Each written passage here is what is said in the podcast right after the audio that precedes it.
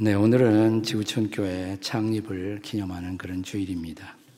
1993년 11월 둘째 주일에 여기서 멀지 않은 수지에 당시에 성경 스매트라는 어, 그 카세트 테이프 만드는 공장이 있었어요. 거기서 지구촌 교회 탄생 준비 기도회 이름으로 65명의 어, 성도들이 모여서 앞으로 7주간 동안 요한계시록 2장 3장에 나오는 일곱 교회를 매주 모일 때마다 공부하면서 건강한 교회 개척의 꿈을 꾸고 기도했습니다.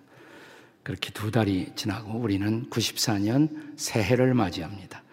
새해가 되자마자 멀지 않은 용인 쪽 숙대 수양관에서 모여서 모이다 보니까 한 200명이 넘었어요. 거기서 우리가 같이 이제 수양회를 갖고 그리고 드디어 첫째 주 94년 첫째 주에 우리는 약 300명의 성도들이 모여 지구촌 교회 탄생 예배를 정식으로 드렸습니다. 저의 각별한 신앙의 동력자들이었던 당시에 사랑의 교회 고 오카는 목사님, 또 오누리 교회 고 하용조 목사님, 그리고 남서울 교회 홍정길 목사님, 다 참여해서 함께 우리 교회의 탄생을 축하하고 축복해 주었습니다. 그리고 5개월이 지난 1994년 5월에 양재동에 있는 횃불회관을 저희가 빌렸어요. 전도 잔치를 위한 목적으로 모여서 동시에 그 자리에서 한국교회를 향한 지구촌교회 창립을 선포한 것입니다. 우리가 전도할 사람들을 모아놓고 거기서 복음을 선포하고 결신 초청을 하면서 우리 교회 진정한 창립의 목적, 복음 전도를 위해서 우리 교회가 세워졌음을 선포하는 창립 집회를 가졌습니다. 그게 5월이에요. 그래서 해마다 5월에 창립 기념 주일을 갖게 된 것입니다. 많이 젊었네, 그때. 가만히 보니까. 돌이켜보면 1993년, 1993년 새해가 밝아오자마자 그 새해는 제 전생애를 통해서 가장 무거운 마음으로 맞이했던 새해였습니다. 그 전해 1992년 한 해 동안을 기도하면서 저는 야복의 야곱의 야복 나루터의 체험을 했습니다. 하나님과 씨름하면서 내가 나머지 시간을 계속 미국에서 이민 목회로 섬길 것인지 아니면 한국에 나갈 것인지 그리고 92년이 저물어 갈때 결정을 했습니다. 당시에 워싱턴, 미국 워싱턴 DC 교회, 메릴랜드 쪽에 있는 이민교회로서는 아주 건강하게 성장하고 있었던 그런 교회를 제가 뒤로 하고 귀국을 결심했습니다. 그때 제 나이가 93년이 어, 되었을 때 49살, 어, 만 나이로는 48세였어요. 네. 그때 저는 한국으로 나오기로 결단한 것입니다. 뭐 한국의 큰 교회가 저를 초청한 것이 아니고 아무것도 없는 부에서부터 맨손으로 교회를 개척해야 했기 때문에 제 마음속에 적지 않은 두려움도 있었습니다.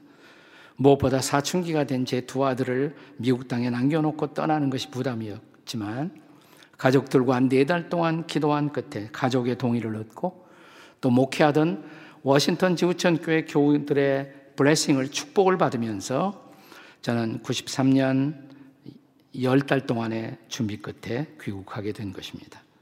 그때 제 마음속에 한 가지 질문이 있었어요. 가장 커다란 퀘스천이었습니다.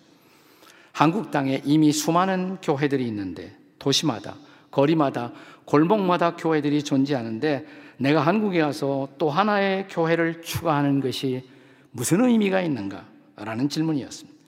그때 이미 한국 교회는 벌써 사회로부터 비판을 받는 대상이 되어가고 있었습니다. 그래서 더욱 그랬습니다. 아무도 좋아하지 않고, 아무도 환영하지 않고, 아무도 축복하지 않을 교회를 한국 땅에 하나도 세우는 것이 무슨 의미가 있을까? 이렇게 기도하며 질문을 던지던 제 마음 속에 스쳐갔던 생각 하나. 만약 지구촌 교회가 개척될 저 수지나 분당 이쪽에 좋은 학교 하나가 들어선다면, 좋은 병원이 들어선다면 주민들은 어떤 반응을 보일까? 아마 박수치고 환영하지 않을까? 자, 그렇다면 나로서는 성경적 교회의 존재 의미, 그것은 좋은 병원 수십 개, 좋은 학교 수십 개의 설립보다 비교할 수 없는 더 중요한 의미를 갖는 것이라면 내 생애의 마지막을 어, 도전해도 좋을 것이다라는 결단 앞에 도달하는 것입니다. 주님이 이 땅에 오신 목적, 영혼들을 구원하고 그들을 그대로 흩어놓은 것이 아니라 그들을 통해 내 교회를 세우리라 말씀하신 주님. 그 교회를 통해 주의 제자들을 일으키고 민족을 치유하고 세상을 변화시키는 사역.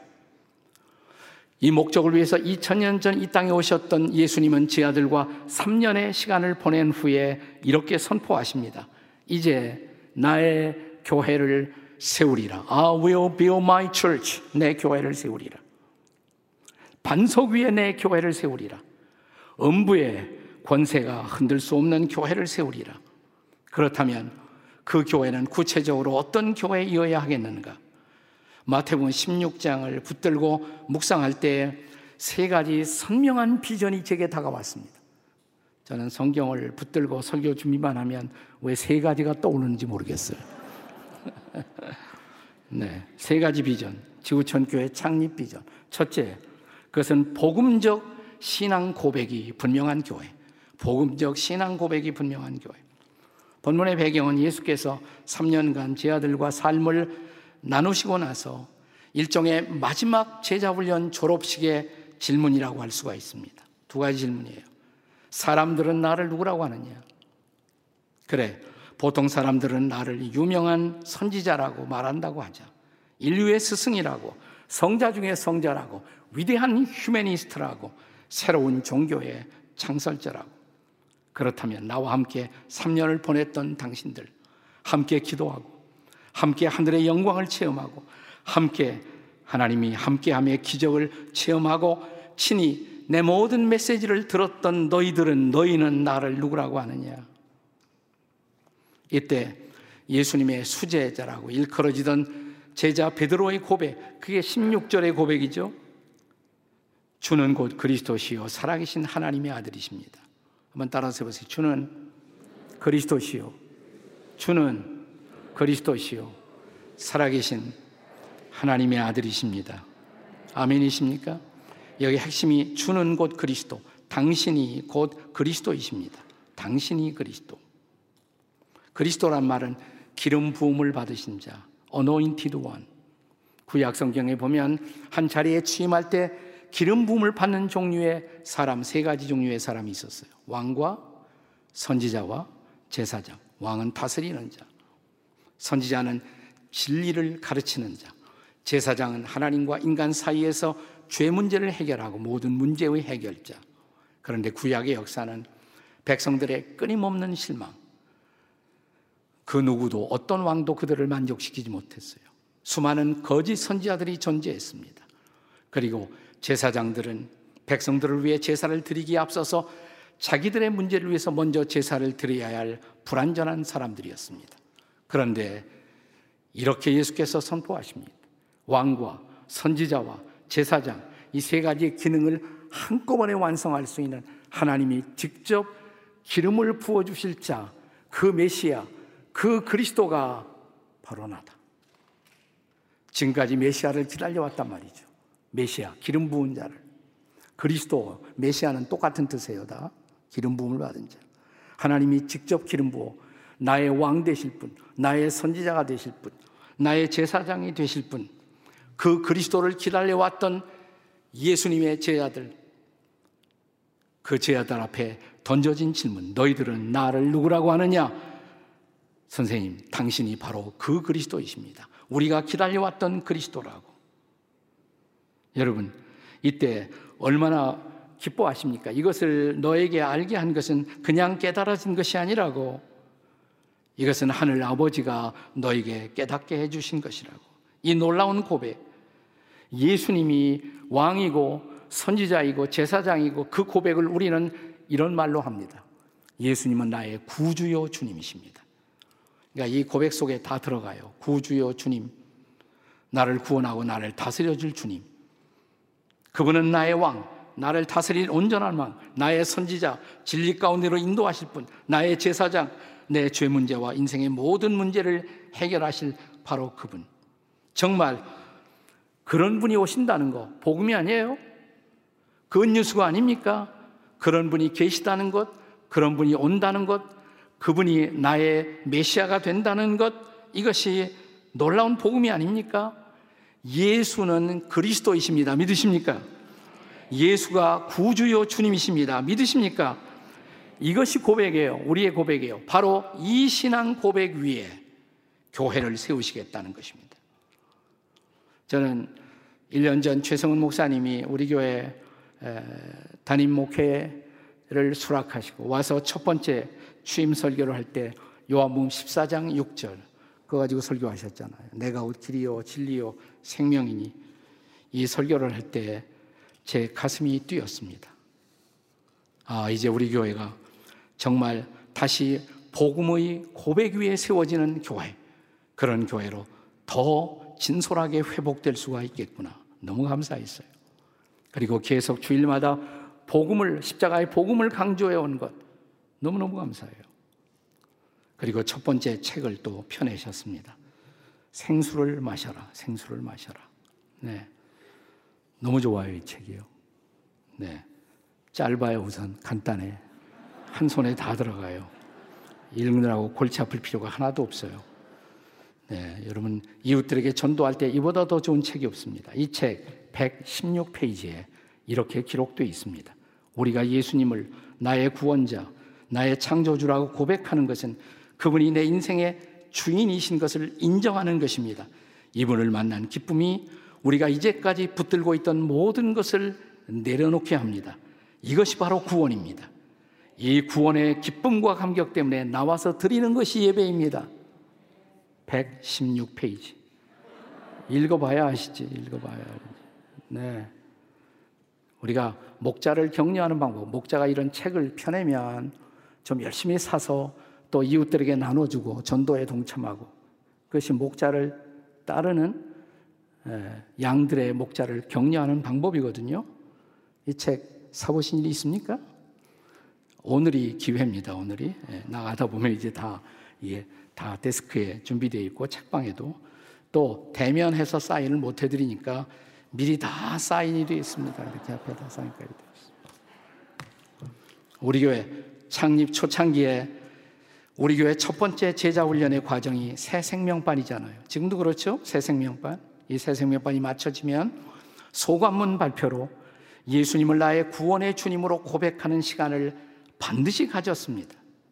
이 복음적 고백 위에 우리 교회가 세워지는 것을 보고 싶어 했기 때문입니다.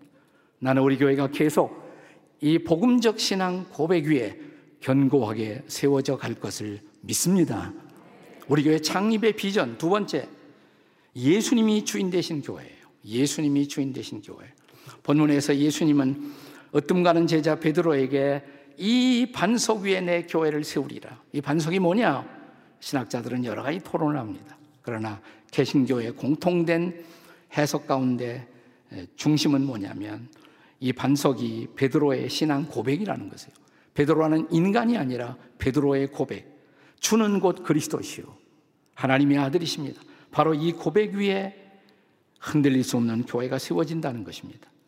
그때 교회는 비로소 주님의 교회가 된다는 것입니다. 나의 교회를 세우리라 그랬어요.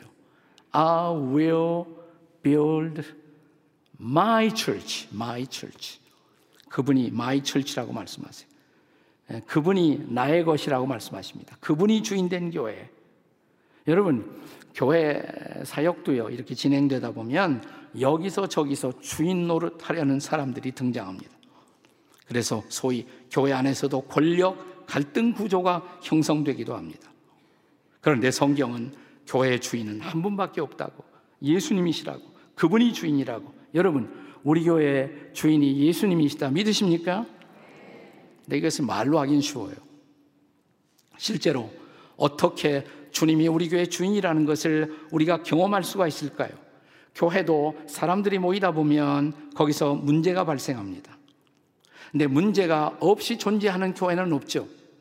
문제는 문제가 생길 때 문제를 어떻게 극복하느냐가 문제입니다. 근데 제일 나쁜 방법이 문제 달성의 수단으로 자기의 힘 혹은 우리의 힘을 과시하기 위해서 교회의 정상적 구조를 떠난 그런 섹트를 형성하는 것입니다. 저는 교단 가운데 침례교회 목사가 된 것을 자랑스럽게 생각해요. 그 이유 중에 하나는 침례교회가 다른 교단보다 훨씬 더 덜 권위적이에요. 여러분 그 동의하십니까? 우리 교회 목사님들이 덜 권위적이다. 어깨에 힘이 좀 다 빠져 있다. 안 믿으세요? 예, 그렇게 뭐 이렇게 권위적이 아니에요. 왜냐하면 침례교회에서는 모든 구조가 섬기는 것이에요. 어떤 기관도 어떤 조직도 존재한다면 오직 섬기기 위해서. 우리 교회 핵심은 셀입니다. 목장입니다. 목자들이 제일 중요하신 분들이에요. 목자들이 그 목장 안에 있는 분들을 섬기잖아요. 또 목자들을 섬기는 마을장이 있고요. 그 다음에 모든 조직들은 이 잘 섬길 수 있도록 그분들을 격려하기 위한 것이에요. 목회 지원에도 이 셀이 잘 굴러갈 수 있도록 그리고 영혼들을 섬길 수 있도록 하는 역할이에요. 영구재직도 마찬가지입니다. 이게 무슨 권위가 아니에요. 절대로 섬기기 위해서 오직 섬김을 목적으로 하는 것입니다. 자, 자, 그래도 이제 문제가 생겨요. 문제가 생기면 어떻게 우리가 문제를 해결합니까?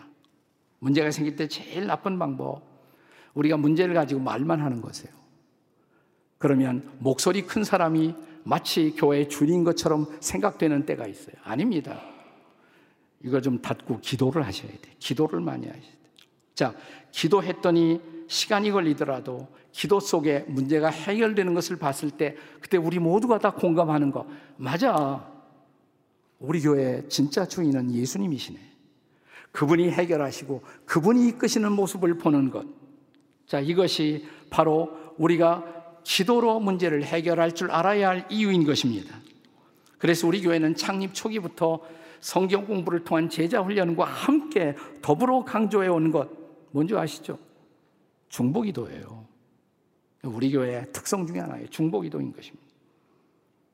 그리고 우리는 우리만 한 것이 아니라 우리 중, 중보기도로 서로가 서로를 위해서 기도함으로 하나님 앞에 문제를 올려드리고 주님이 해결하시는 것을 경험하는 것.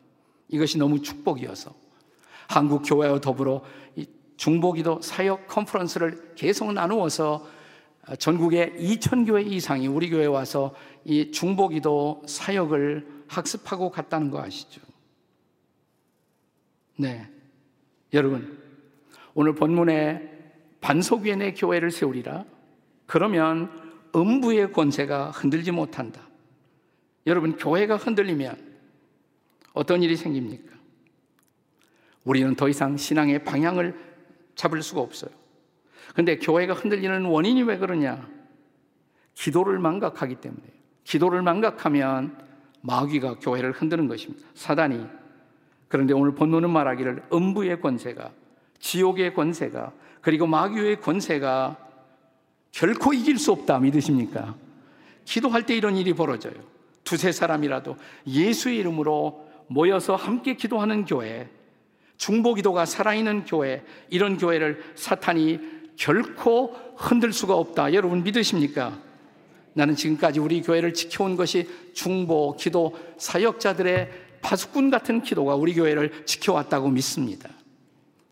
놀라운 사실은 우리 중보 기도실에 가서 매주 기도하는 분들 가운데 우리 교회 창립부터 지금까지 한 번도 빠지지 않은 분도 있어요.